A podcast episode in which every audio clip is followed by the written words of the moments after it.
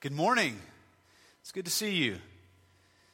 And, uh, and good to be seen. All right, we're going to be in Ephesians 2 this morning. If you want to go ahead and turn to Ephesians 2 in your Bible as we continue our Letters to the Church series, we are on the, uh, the fourth week in Ephesians. We've made it to chapter 2. We're going to start in verse 1 in just a minute. And as you turn there, I'm going to go ahead and give you uh, just a little background to the conversation that we're going to be having as we move into this text. So, um, what, what Paul is going to lead us into today is a deeper understanding of the connection between what we believe and what we do.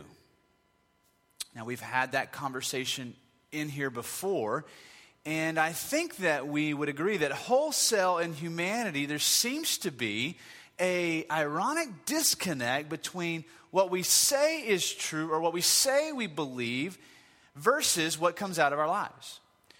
So just just you know just an example would be if we ask the average person, what would you say uh, is the most important thing to life, or what would you say uh, would bring you the most happiness? Most people would would default to some type of relationship answer like my spouse or my children, my family. Those are the things that are most important to me. Those are the, the moments I'm most happy. That is what life is all about.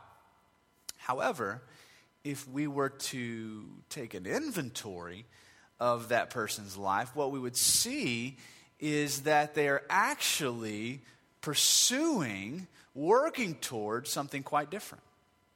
And so, while on one hand we say, this is what life is all about, it's what makes me happy, on the other hand, we tend to spend our time, our, our resources, our energy on other things like careers, ambition, possessions, accolades, achievements, finances, status. And so, so we see there's just a clear disconnect oftentimes between what we say means the most to us versus what we actually spend all of our efforts pursuing. Now, on a deeper level, we see there's a similar disconnect when it comes to faith. It's most vividly expressed in the irony of the, the atheist who has professed that there is no God and nothing after this life. When we die, we simply die. When that very person is facing their, their own death, there's, there's an irony in watching a person shift and begin reaching out to God. But equally valid and vivid and ironic is the Christian or the professed Christian who lives their life. They wear the t shirt, they show up at church, they're involved in the Bible studies.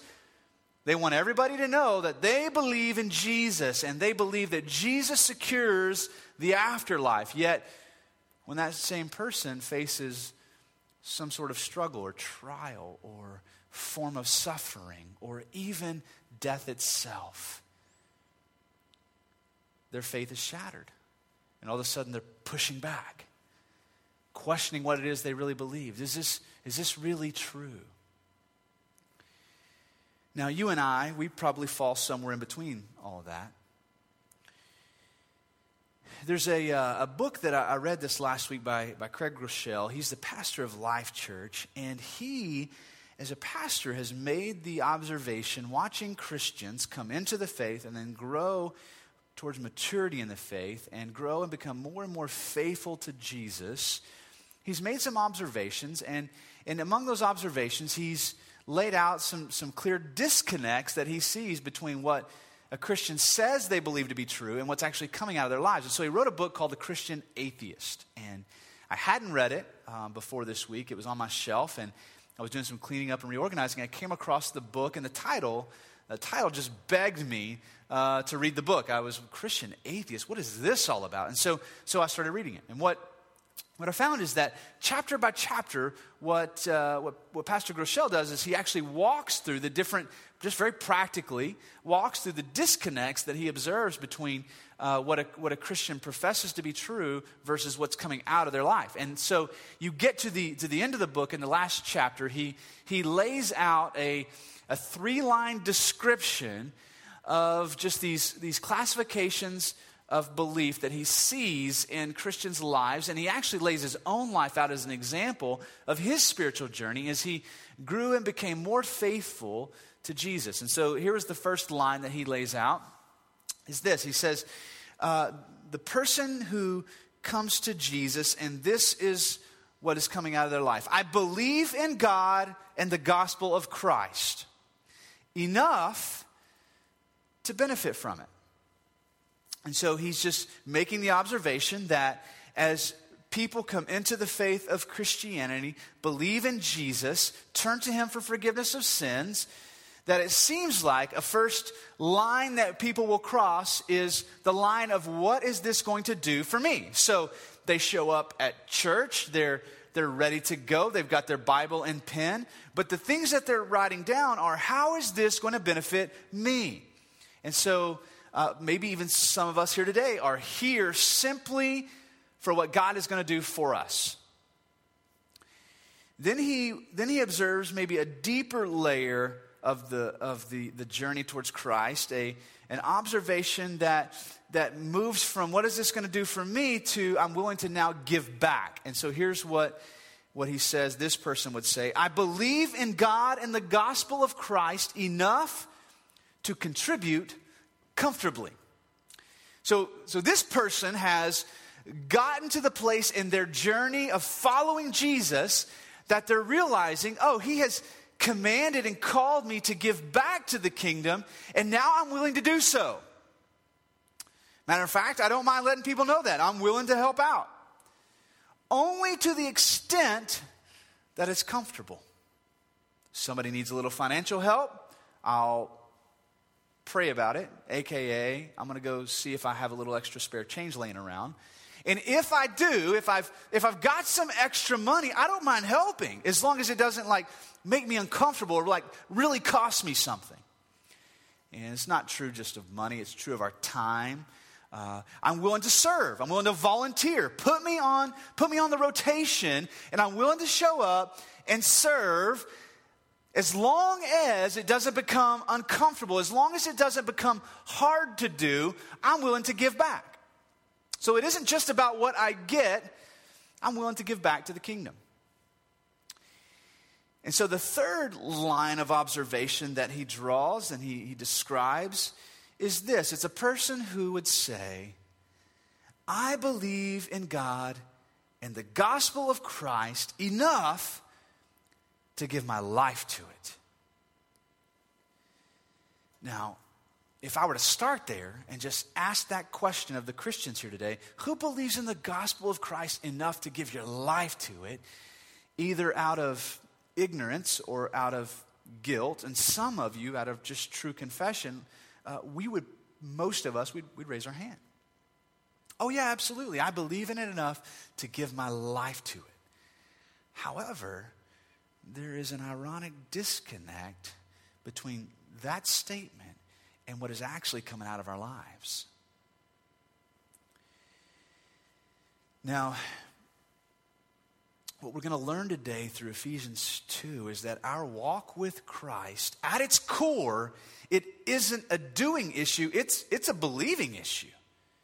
Because if we truly, truly, truly believe something to be true, there'll be evidence of it in our lives. If we truly believe that what is going to make us happy is a healthy marriage, then you'll see work coming out of my life to make my marriage healthy. And so it's really not a doing issue, it's a believing issue. So here's what I want to do now. I want to, I want to give us a couple of tools to help us better understand the relationship between believing and doing, and, and really just a, a, a helpful way to read the Bible. Okay, so I'm going to give you two terms. I'm going to define them. Then I'm going to talk about the relationship between the two and why it matters. So here it is. The first word is imperative.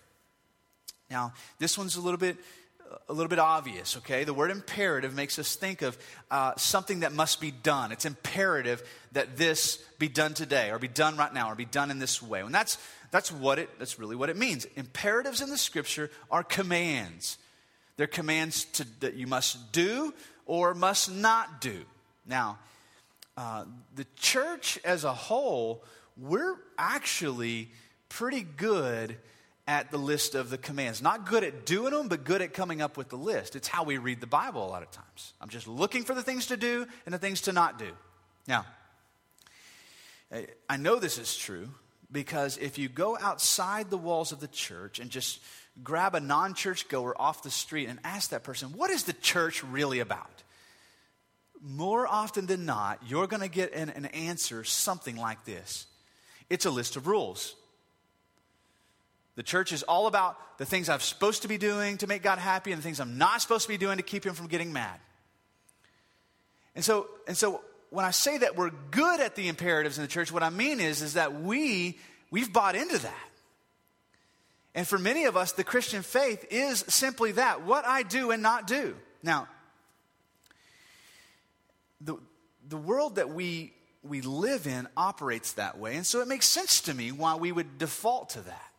We're a performance based society. You get ahead by performing, you get acknowledged by performing. That happens in families. Some of you are still performing to be acknowledged by your dad. It happens in our workplace.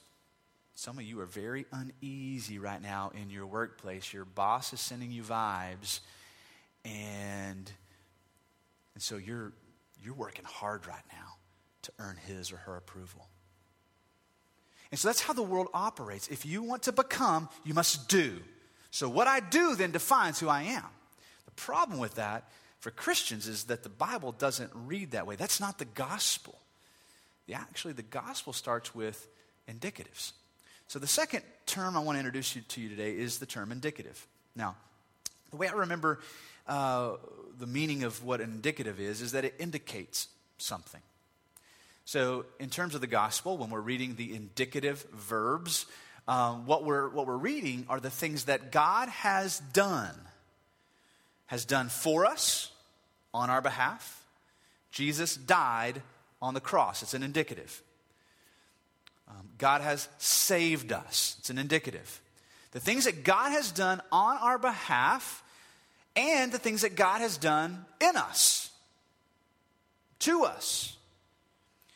Now, here's why that matters. Okay, here's the relationship between the two. As you read the Bible, both Old and New Testament, what you're going to see is that before the Bible ever gets to a command, an imperative, it begins at the indicatives. Every imperative in your Bible is rooted in an indicative.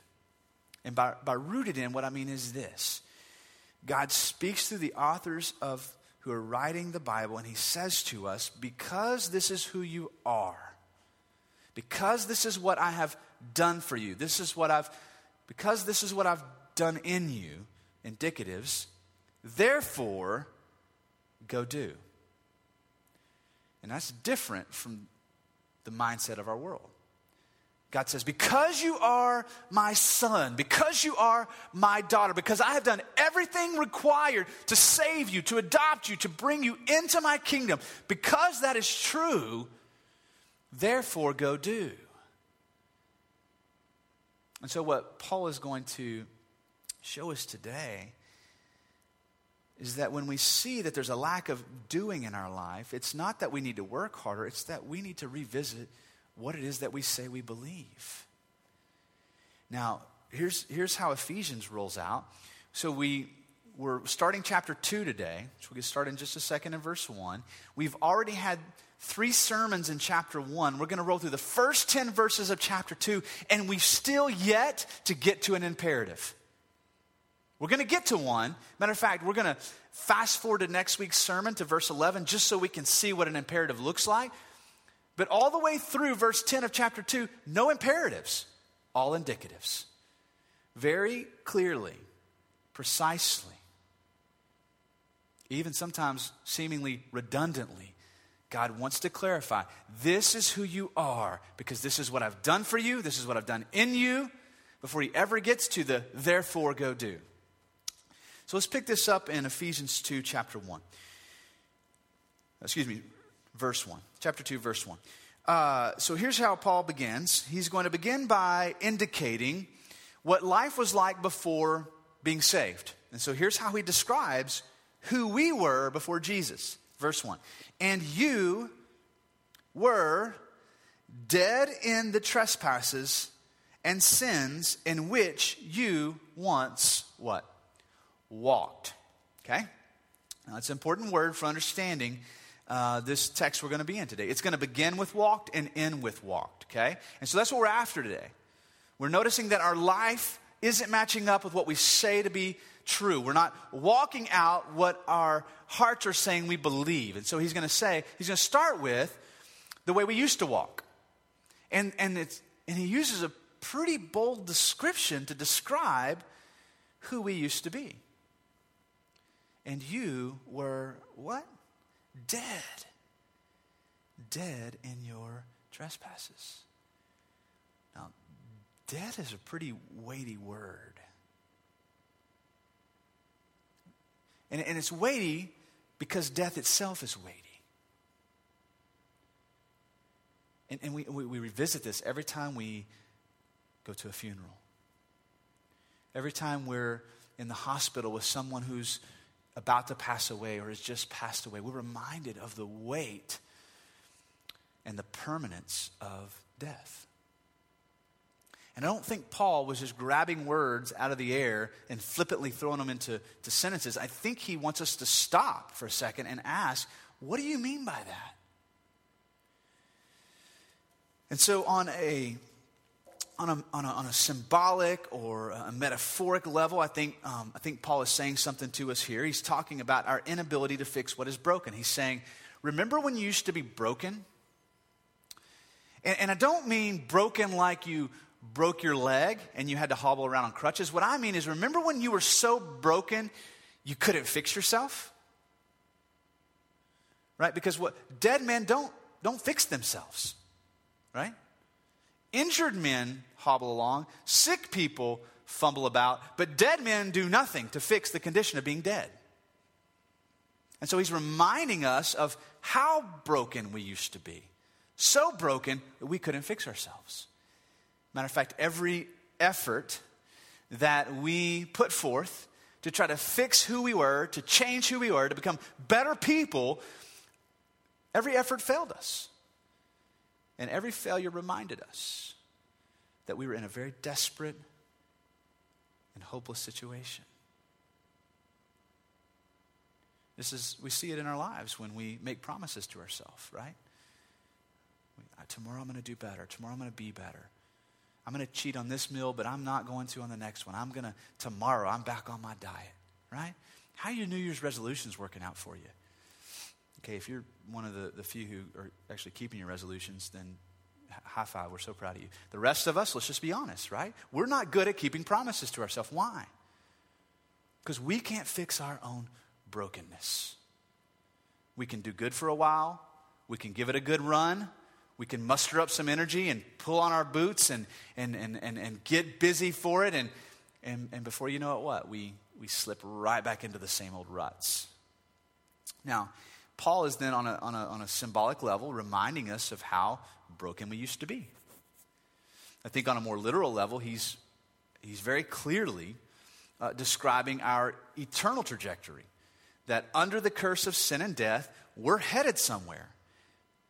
We're headed to a place where death has the final word. And he's reminding that you were, you were as good as dead before God saved you.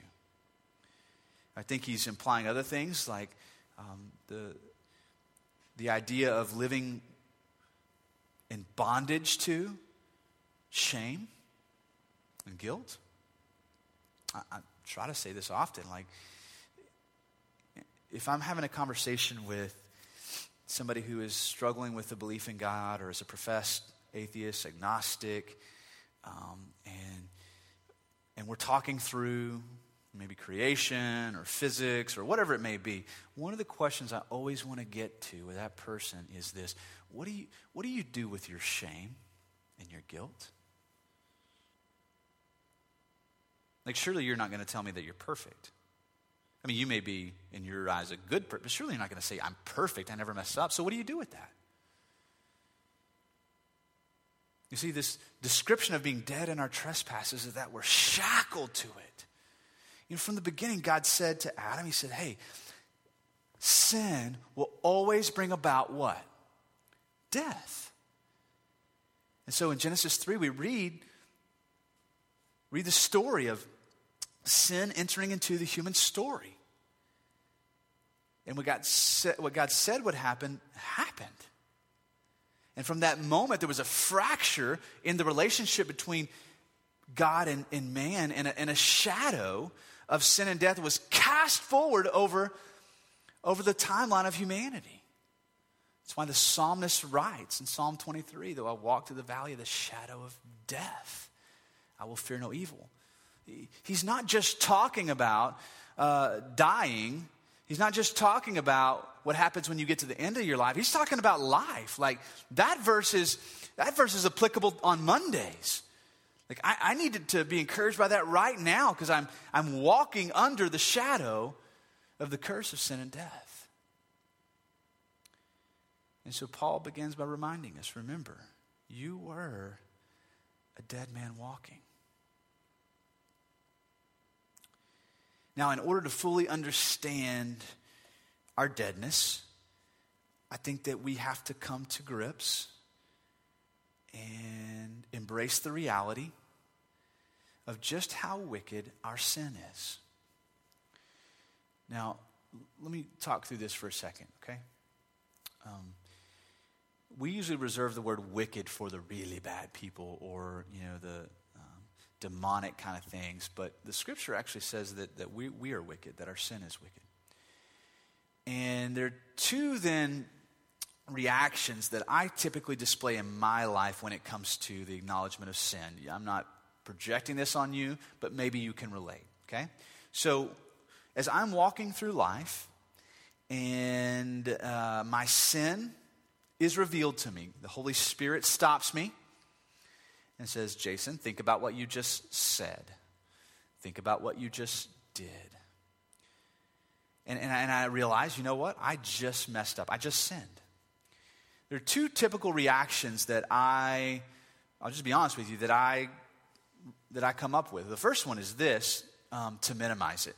Okay? So, like, what I'll do, and I'm just being honest with you, when the Holy Spirit reveals to, to me sin in my life, one of my first reactions is to think about you. And, and what I mean is this I tend to think about counseling conversations and, and all the sins that have been confessed to me by all the people, and, I, and then I compare my sin. And, and so what I end up doing is not necessarily making you look worse, I'm just trying to make me look better, and I minimize it. And I, well, it's not as bad as so and so. I mean, remember last Tuesday, God, when they came in? Remember what they told me? Or what they told us, God, about their, their wickedness? Well, I mean, at least it's not that bad. And so I, I so I minimize it. Another reaction that, that I will display to sin, if it's something that, like, truly I, I, I you know, I can't minimize it. I, I, have to realize that it was, it was big. Um, then my other reaction is to then is, is to convince myself that I can never be forgiven. And so then my next step is to figure out a way to hide it well. So, those are my two reactions, oftentimes, to me acknowledging sin in my life. One, I downplay it. Two, I try to hide it really well. Now, in, when we let the Bible tell us and describe to us the power that sin has in our lives, we're going to hear some really, really weighty words. In Romans 6, uh, I'll begin in verse 9. Paul is writing to describe this struggle between sin and, and not sinning. And here's how he begins. He says, we, This is what we know, starting off with what we know. We know that Christ, being raised from the dead, will never die again. Death no longer has dominion over him, right? Jesus defeated death. Verse 10 For he, for the death he died, he died to sin once and for all. But the life he lives, he lives to God. Verse 11. So you also must consider yourselves. There's a big imperative. The word consider there is a command. Consider yourselves dead to sin and alive to God in Christ Jesus. Notice how he didn't say, now you need to behave yourselves. You need to work harder. What was his command right here at the beginning? You need to consider what is true.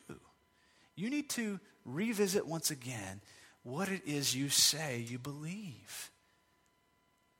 Verse 12, let not sin therefore reign it's a pretty weighty word, in your mortal body to make you obey its passions.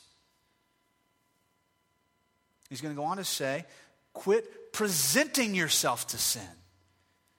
Now, now here's the conclusion that, that I'm going to draw from this about sin. If you give sin permission, it'll own you. You present yourself to sin. Sin is not picky, on who it owns. It'll own you, it'll gladly take the reins of your life.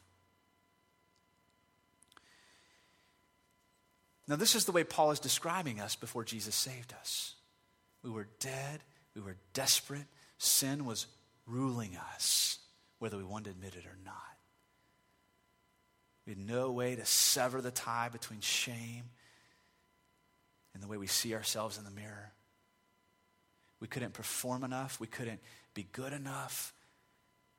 And so, for many of us, we downplayed sin or we just tried to hide it. Now, Paul is going to tell us then in the next couple of verses how we walked as dead men. Okay? So, still dealing with the reality of who we used to be.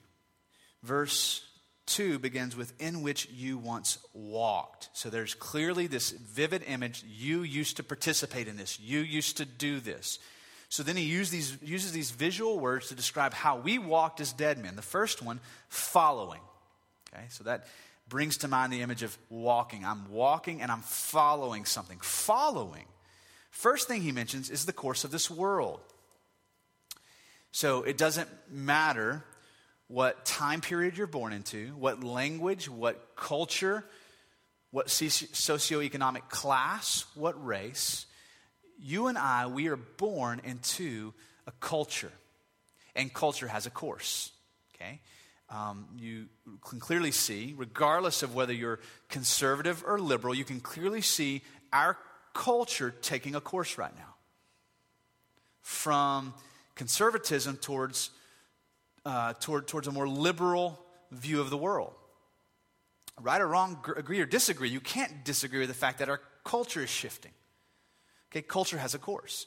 Every human culture has had a course. Now, what's difficult for us as Americans is we tend to go back to the 1800s and 1900s where it seemed like faith and nation were one and the same. If you were American, you were a Christian. Now, I'm not saying that that is true, but I am saying that the course of culture at that time tended to be primarily founded in Christian values as they were understood. Okay? But culture still had a course. And so it doesn't matter what culture you live in. What, what Paul is saying is when you were a dead man walking, here's what's true about your life you were following the course of your culture, period. Just being born in the 1800s and being a good patriot American who went to church didn't save you, didn't make you one of God's children. You still had to believe in Jesus, you still had to follow Jesus. And so I think it's difficult sometimes for us as Americans to realize that when we think about culture misguiding us, we tend to think about the, the, the other cultures of the world and fail to realize that culture in and of itself is just is really just man's ambition, man's invention, man's way of dealing with and playing with the universe, man's way of trying to navigate his way through the world and leave and, and leave a name to make a mark for himself. Culture is just the way we organize our narcissism and our so called good ideas. Now, the first way that we, we walked as dead men and women is we followed the course of the world. The next one, Paul's really going to slap us in the face. Look at what he says. You followed the prince of the power of the air. The spirit that is now at work in the sons of disobedience. This is just a real fancy way of saying you followed demonic influence in your life.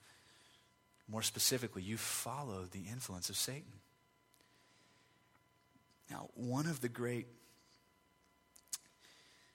talents, abilities of Satan is to operate and work and not be seen. So typically, our reaction to that is uh, not, not me. I mean, I was a little selfish. I, you know, I had, a, I had a few sins I struggled with, but I didn't, I wasn't a demon worshiper. I wasn't a satanic worshiper. And, and what, what Paul is saying is you were following the influence of Satan and you didn't even know it. Now, I don't want to get too far out on a limb here. I, uh, one of the, uh, the writings that helped me understand the, uh, the ability for Satan to lead me without me knowing it was, a, was a, actually a fictional work by C.S. Lewis called The Screwtape Letters. It's a fantastic work, by the way, um, just as a piece of literature. But what, what Lewis does through the Screwtape Letters is he writes it from a demon's perspective. And even though it's fiction, it's very insightful on, on just how luring and how conniving and how tricking and how stealthily Satan can work in our lives and us not even know it. And so Paul isn't going to mix words here. He's going to say, as a dead man walking, you are following Satan's influence, whether you knew it or not. Now, before we get into this defensive mindset of, okay, then, it's the world's fault. It's culture's fault. Paul just said it. I was just following culture. It's, it's culture's fault that I, that I believe this way or I, I feel this way about things. Okay? Or before we go on to the next one, the, the devil made me do it. See, right there, Paul said it. I was just following through life, and, and Satan was tricking me and tripping me up, and, and, I, and I couldn't see all of his schemes, and, and so the devil made me do it. Before we jump on those bandwagons, look at what Paul does.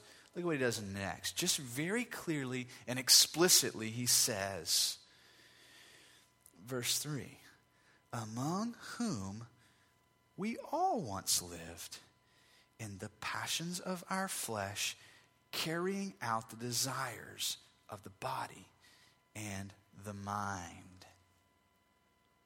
We participated in it. Who is the one carrying out the desires of the body and the mind here? We are. And so, as dead men walking, we are following the course of this world. We are following the influence of Satan in our lives.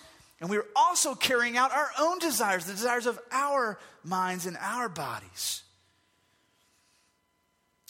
And then he says this very powerful phrase And we were by nature children of wrath like the rest of mankind. It's almost as if Paul is bringing it all together and saying, That's why I'm calling us dead men walking. That's who we used to be. Now, I'll be honest with you. When I first became a Christian, the image that I had of God in my mind was, was, was really nothing more than this, this huge, gigantic um, teddy bear. And, uh, and, and, and, not necessarily is that the, the exact image in my mind, but everything that I thought God was, every, every way that I tended to describe him was really just the description of a big teddy bear. He was kind, he was warm, he was inviting, he was soft, he was loving. Loved to spend time with him, loved to hang out with him, loved to be close to him. And so I had this image of God as a big teddy bear in my mind. And so uh, I'll, I'll, never forget as I'm reading through the Bible um, and coming across words like wrath justice. And, and I'll be honest with you, I, I've had some brief moments of being wrecked by words like that describing God. Because the image I had of God in my mind isn't, isn't the way God describes himself. And so, in those moments, as I pushed back and went, Whoa, I don't like to hear God being described that way, God's Holy Spirit speaking to me said very clearly Jason, you don't get to define who I am. You don't get to determine who you want me to be, and therefore that's who I am. God says, No, I am who I am. And so as I come across these pictures of God also being a God of justice and a God of wrath, a God who punishes sin, what I'm getting is a more clear and full view of who God is. Is he loving? Absolutely. Is he a God of wrath? You better believe it. And if you don't believe those two things are true, you don't believe in what happened on the cross. See, the cross is the collision of God's love and his wrath in one place on Jesus. For God so loved the world that he sent his son, right? For, because, because God loved us. And he displays his love for us in, in this that while we were still dead in our trespasses, still sinners, Jesus died. So we know that the cross is a display of God's love for us. But let's just be honest. I don't, I don't want to send that to my wife eh, eh, for Valentine's Day. There's something very ugly and brutal and bloody and painful about the cross. And so we also see at the cross, God pours out his wrath. Wrath that was intended for who?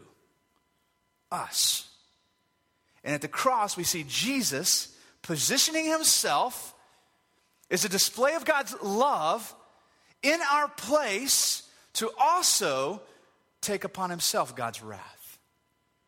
And so if you if you don't believe that God is a God of both love and wrath, you don't fully understand or believe the cross.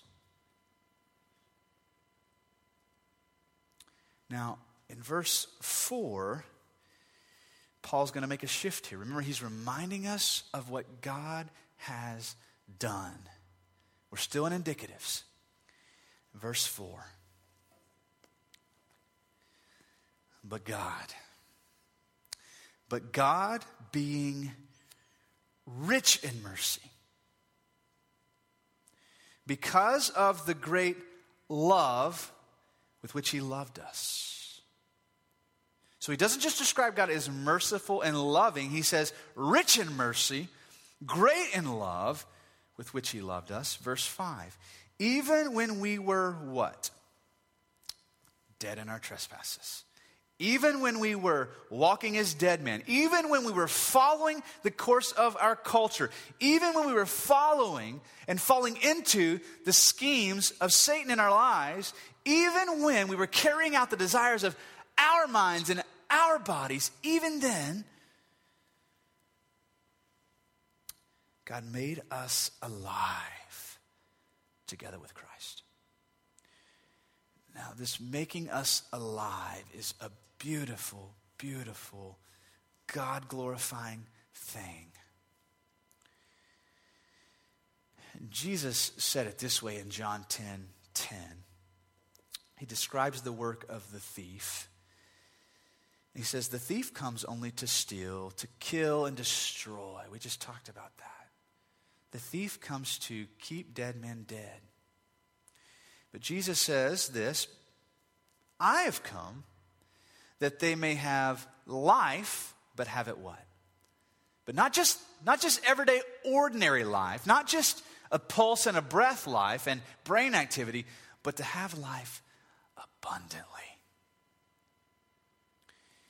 Now, the word here that gets translated abundantly is a, is a very packed word. It's packed with meaning. Here's some of the ways it gets translated exceeding what is added to, more than necessary, beyond measure, superior, extraordinary, surpassing, and uncommon. So, what Jesus was saying, I've come that they may have life and have it exceedingly, added to that they may have life more than is necessary, beyond measure, superior to what they used to have, extraordinary, surpassing anything that they would imagine, and yes, uncommon. That's what I've come to do. That's the, that's the work I'm doing when I say that I am making you alive. Everything that has been broken, everything that has been lost, everything has been made alive. Now, this should be huge for us, especially understanding life and death as we do. Think about it this way overall, mankind uh, has progressed and achieved consistently moving forward since humanity began. It hasn't always been on, a, on, a, on an increasing trajectory. There have been low points, but overall, we've progressed. We, have, we understand more today about the universe than we understood yesterday, and that we understood 100 years ago, and that we understood 1,000 years ago. We understand more about matter and physics and, and biology. We're ever increasing in our understanding and our ability to maneuver through the universe and to navigate it and to manage it and to, uh, to, you know, to manipulate it into what we want it to do. Okay? So we're every, every day we're becoming more and more in our minds control over the universe. But there's one thing that none of us can escape, and every time it happens, it reminds us of our lack of control, and that's death. Have you ever been around somebody who's passing away? Whether in a hospital, outside the hospital, um, there is a moment. There is a moment where all the efforts are called off and a person is pronounced what? Dead. And what we're saying as, as, a, as, a, as a human race, there's nothing else I can do here to fix this situation. That is the gravity that Paul wants us to feel. That's the weight that he wants us to feel when he says to us, God has made us alive. He has done something in us that we absolutely couldn't do for ourselves. And nobody else could do it for us but God. Like, try, try to bring something back to life. I mean, try it. The next time you step on an ant, try to bring it back to life. You're reminded of how impossible death is. And so, Paul is reminding us that we we've been made alive. Now think about it. If something is dead and brought back to life, the whole thing has to be brought back to life, right? You can't just get the heart beating, right, and call it alive. The whole system has to come back to life. The whole being has to come back to life. And so that's the second part that Paul wants us to understand is that everything that was broken, tore down, destroyed, killed in us, everything has been brought to life. Not just part of you, all of you. You used to be a dead man walking, and now you're alive. But not only been made alive, we've been made alive together with Christ. This is, this is a powerful point in the gospel. Um, I don't want to share my story as though my story are any worse or better than yours. I just want to kind of illustrate here for you some of the issues that I believe we have in understanding our identity in Christ um, that come from a lack of understanding of our identity, period. Um, so, like, um, I was raised by my mom uh, at the age of five. My, my father went to prison, and so for the majority of my childhood and adolescence, it was pretty much mom uh, leading the way.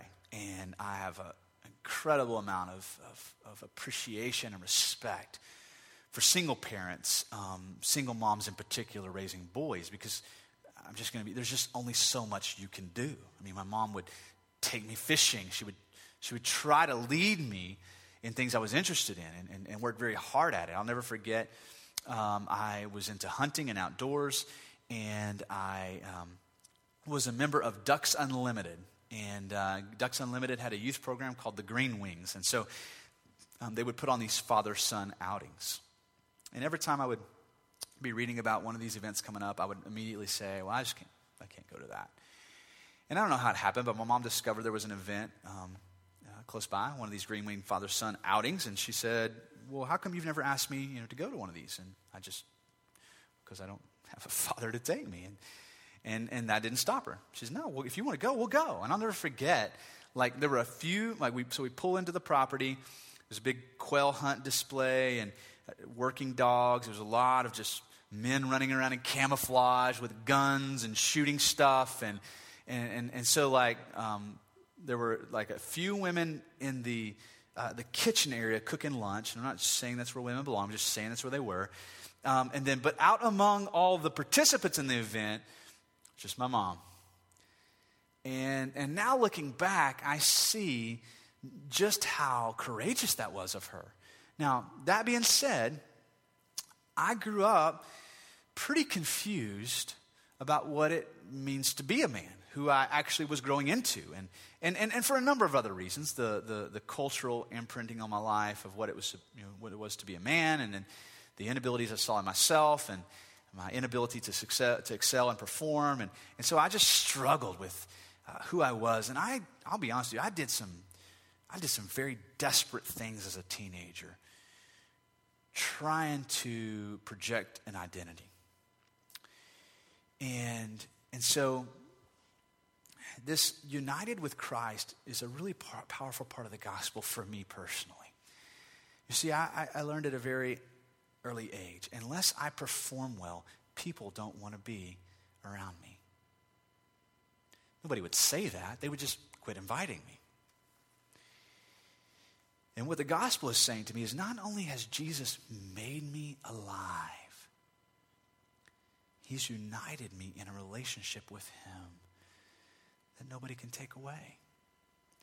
He will never leave me for not performing good enough. He will never base his relationship with me on how hard I'm working, how good I'm being, how faithful I am to the imperatives, the do's and the don'ts. Jesus has united me to himself because he loves me. Now, as we continue reading, out of God's rich mercy and his great love, when we were dead in our trespasses, he made us alive together with Christ. I think we have maybe a deeper understanding of this next phrase. By grace, you have been saved.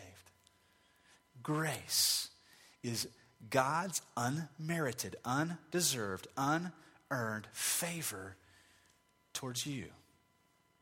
Period. Now, there's always a conversation that, I, that I like to bring up in thinking of God's grace towards us, especially after we just read about being dead and uh, being objects of God's wrath and how we, we push back and go, Whoa, I didn't know God also had a mean side. I didn't know God was that way. Um, it's the conversation about being fair, okay? And, and so we have it in here. If you're new here, we have this several times a year. We talk through, we remind ourselves of, of what we actually want God to be, and instead of, instead of projecting on Him that we somehow think He needs to be fair with us. Like, and so it doesn't work in my family with my boys, it doesn't work in, in our faith with God, where we, we project onto God as an authority that He must operate according to what we consider to be fair. Okay? So it's like with the boys, it's like, hey, I deserve this. Why do you deserve that? Because He got it. I deserve to not have to clean my room. Why? Because he's not cleaning his room. And so I am, as I grow in my understanding who God is, trying to grow in my understanding who I'm to be as a father, just very quickly, very early on, um, have begun derailing that train of thought. And so go ask um, my oldest son, Hudson, uh, the question Does your daddy ever try to be fair? He will answer you uh, if he understands the question he will answer you with no. And then if you follow that with, well, what does your daddy try to be? He will say, just. Now, he doesn't fully understand what that means, but he knows because I've said it over and over again this is my desire is to be just. If we fully believe that God has sent his son and sent him by leaving the right hand of the Father to the earth to be born into humility, poverty, suffering, to take on our skin, to walk our journey, to taste our tears, to experience our suffering, to feel our pain, and to face our death. But not only that, after the brutality and the torture of the cross, and he's put in the tomb, he's humiliated, he's spat upon, they were pulling out his beard, they made fun of him. If we truly believe that God sent his son to do all this on our behalf and then resurrected from the dead so that we could have salvation from our cross, so that we could be delivered from our cross, so that we could be so that we as dead men could be made alive and all could be restored. If we truly we truly believe that, then then let's just be honest. We don't want God to be fair. I don't want fair. I don't want what I deserve. And, and neither do you. Right? And so that that becomes please God be unfair. Be just. Be consistent with your character. Be who you are, God. We want you to be who you are because you are rich in mercy and great in love. And yes, you're a God of wrath. But you sent your Son to endure your wrath so we don't have to.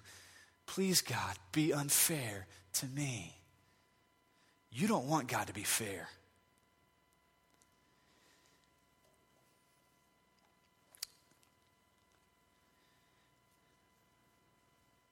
It is by grace you and I have been saved.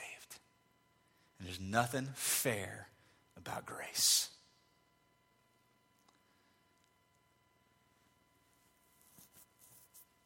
Verse 6. This has also happened to us. He made us alive. He united us. He raised us up with Him, being Jesus, and seated us with Him in the heavenly places in Christ Jesus. So Everything that God said he did, powerfully displayed in Jesus in chapter 1, he's now saying that he powerfully displayed in our lives as well by raising us up and seating us with him in the heavenly places. Verse 7 so that in the coming ages he might show the immeasurable riches of his grace and kindness towards us in Christ Jesus. You know what I believe Paul is saying here? I believe he's thinking of the next life. And he's saying that in the next life, there will be a display of the immeasurable riches of God's grace and kindness. And you know what the display will be? Me and you. You're going to look at me in heaven and go, wow, God is rich in grace. Like, really, He's rich in grace. And you know what? I'm going to do the same thing when I look at you. God He's not just a, a God who has grace, He's a God who is immeasurably rich in grace.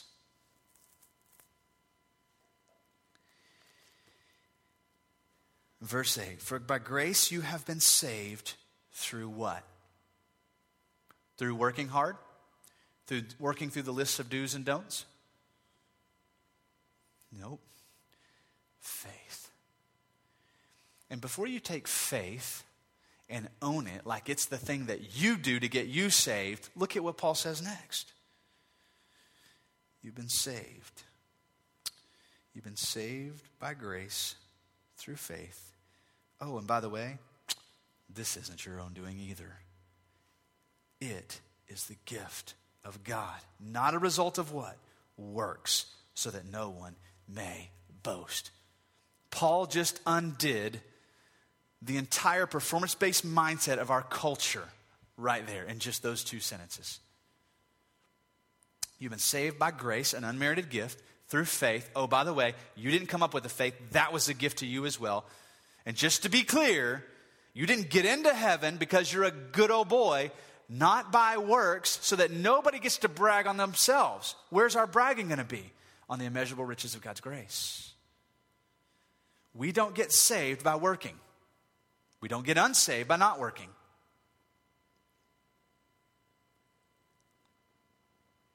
We've been saved by grace. Now, wait a second. Where are the imperatives? Okay, we're going to get there. There are things for us to do. So we'll get to the first imperative in just a minute. This last verse, verse 10, Paul describes us this way For we are his workmanship. It's the, the very painful but yet beautiful image of a piece of iron being shaped, honed,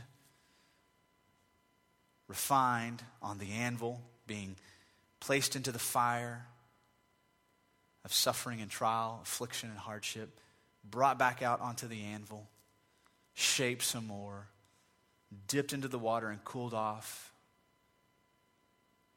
only to do what? To start the process all over again. This is our Christian journey. This is our journey to follow Jesus. We are not our own workmanship, we are His workmanship. He's the one doing the work. We are, for we are His workmanship, created in Christ Jesus. Oh, look at this for good works. Does God call you to good works?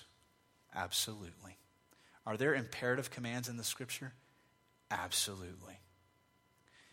But every imperative is rooted in an indicative.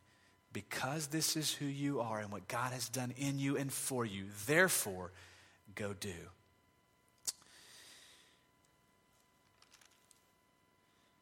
Even our good works, look at verse 10 says. Even your good works were prepared beforehand that we should walk in them. You used to walk as a dead man. You followed the course of the culture. You followed the influence and the schemes of Satan. You followed your own heart, mind, and body. You followed your own desires.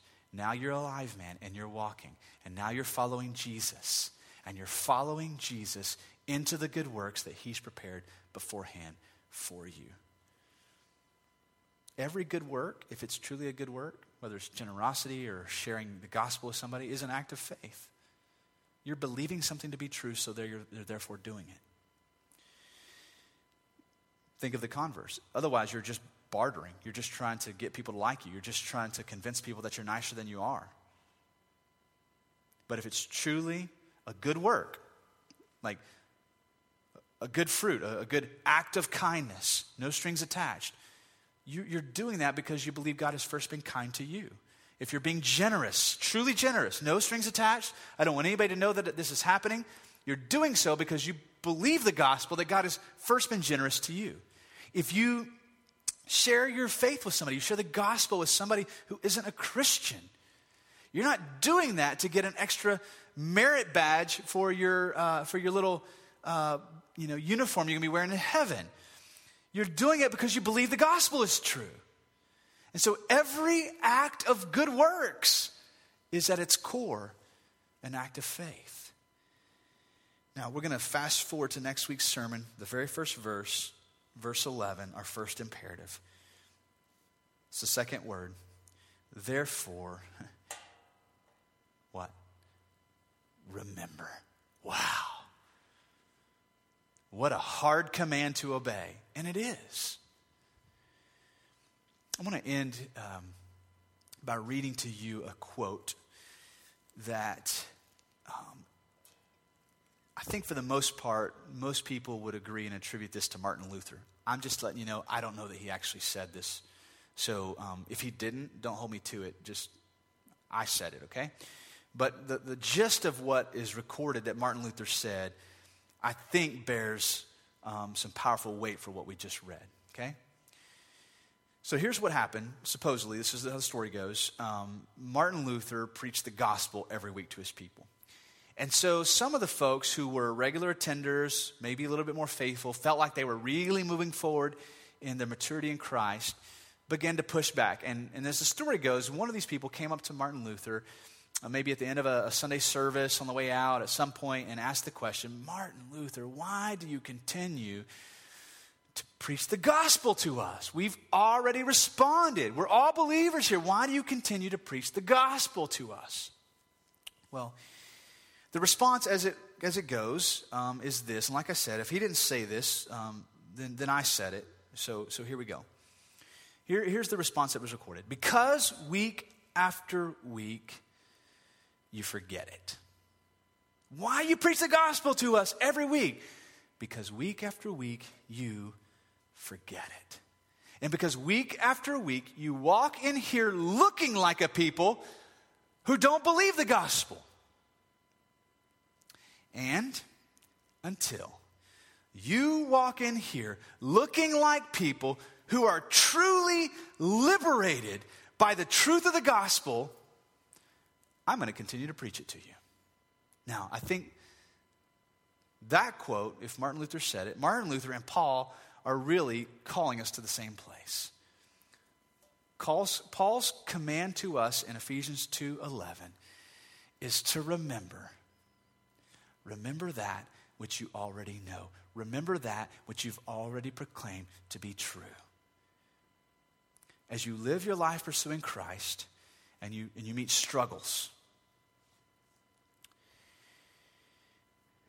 rather than in your mind thinking, I need to work harder here. If I'm ever going to overcome this struggle, if I'm ever going to overcome this temptation, if I'm ever going to break this addiction, quit this habit, if I'm ever going to succeed here, I must work harder. Instead of defaulting to that mindset, what Paul is calling us to do is to come back and remember what we've already said and believed to be true. Remember, you used to be a dead man. That struggle you're facing right now, yeah, does it remind you of anything? It reminds you of who you used to be. But that's not who you are anymore. You're made alive now. You're united with Christ now. You're walking after Him now. And if we truly, truly believe that is true, our walk will be different. Your walk with Christ at its core isn't a doing issue, it's a believing issue that reveals itself in what you do. So here's where I want to, want to end today. I just want to make these two points again. In Christ, you are made alive to live for Jesus. Not to go out and earn his favor or pay him back for saving you, but because you are now his. Who you are is defined and determined by whose you are. Here's the last one. In Christ, we have been now set free to walk as his workmanship into good works by faith. Let's pray together.